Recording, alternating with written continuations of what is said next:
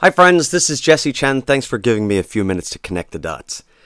Today, I want to take a moment to talk about solidarity uh, and what it means and how we can think differently about it.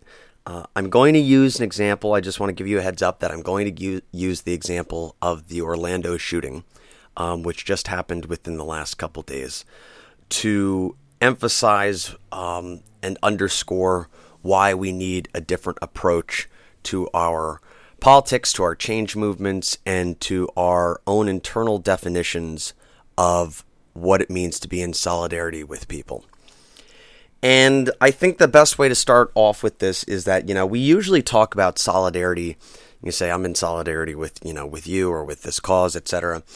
And we don't really I don't think practice it though, right? We like to say it, we say it out loud, we we we agree on a spiritual level and I know to many people that has a certain level of value to it and legitimacy and I think that that's important to recognize.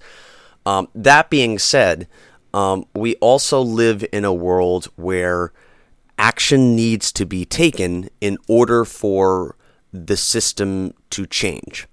So what I mean by that is, you know, in many ways, we are in a quagmire of sorts, a figurative quagmire where um, the existing system is not changing, uh, depending on the issue, right?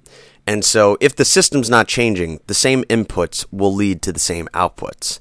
Um, and what we're seeing is we're seeing, um, I think, few people are starting to to realize just how important it is that we practice solidarity not only on an internal level um, or an, a personal level rather, but also on an organizational level.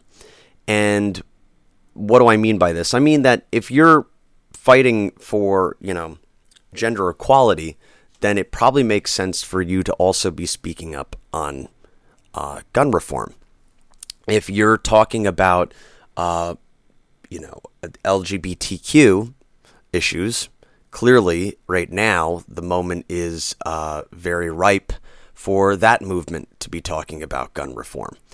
Um, the religious movement, the student movement, the climate change movement, movements that exist out there that are thematically focused um, should become more comfortable with the idea of holding and practicing solidarity on causes that are not necessarily aligned with their primary purpose. And this is critical because if we think differently about solidarity in this way, then all of a sudden that opens up uh, for a lot more social pressure to be organized across different thematic silos uh, so that we can actually see the change that we need to change the system to get out of this quagmire.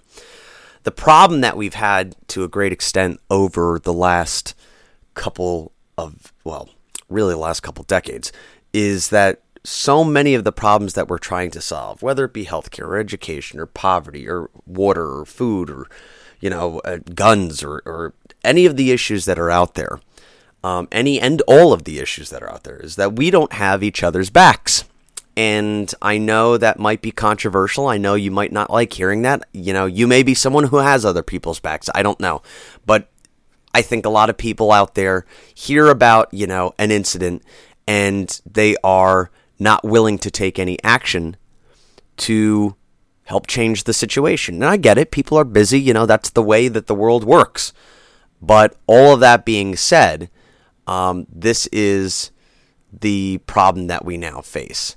So we need to think differently about solidarity. And in that way, I think that we will find ourselves in a much better position net net as we move forward and we try to solve these problems. Because if we can have each other's backs, then we will change the balance of power in the equation. I think that's ultimately what we need. Anyway, that's it for me today. I'm Jesse Chen. Thanks for giving me a few minutes to connect the dots.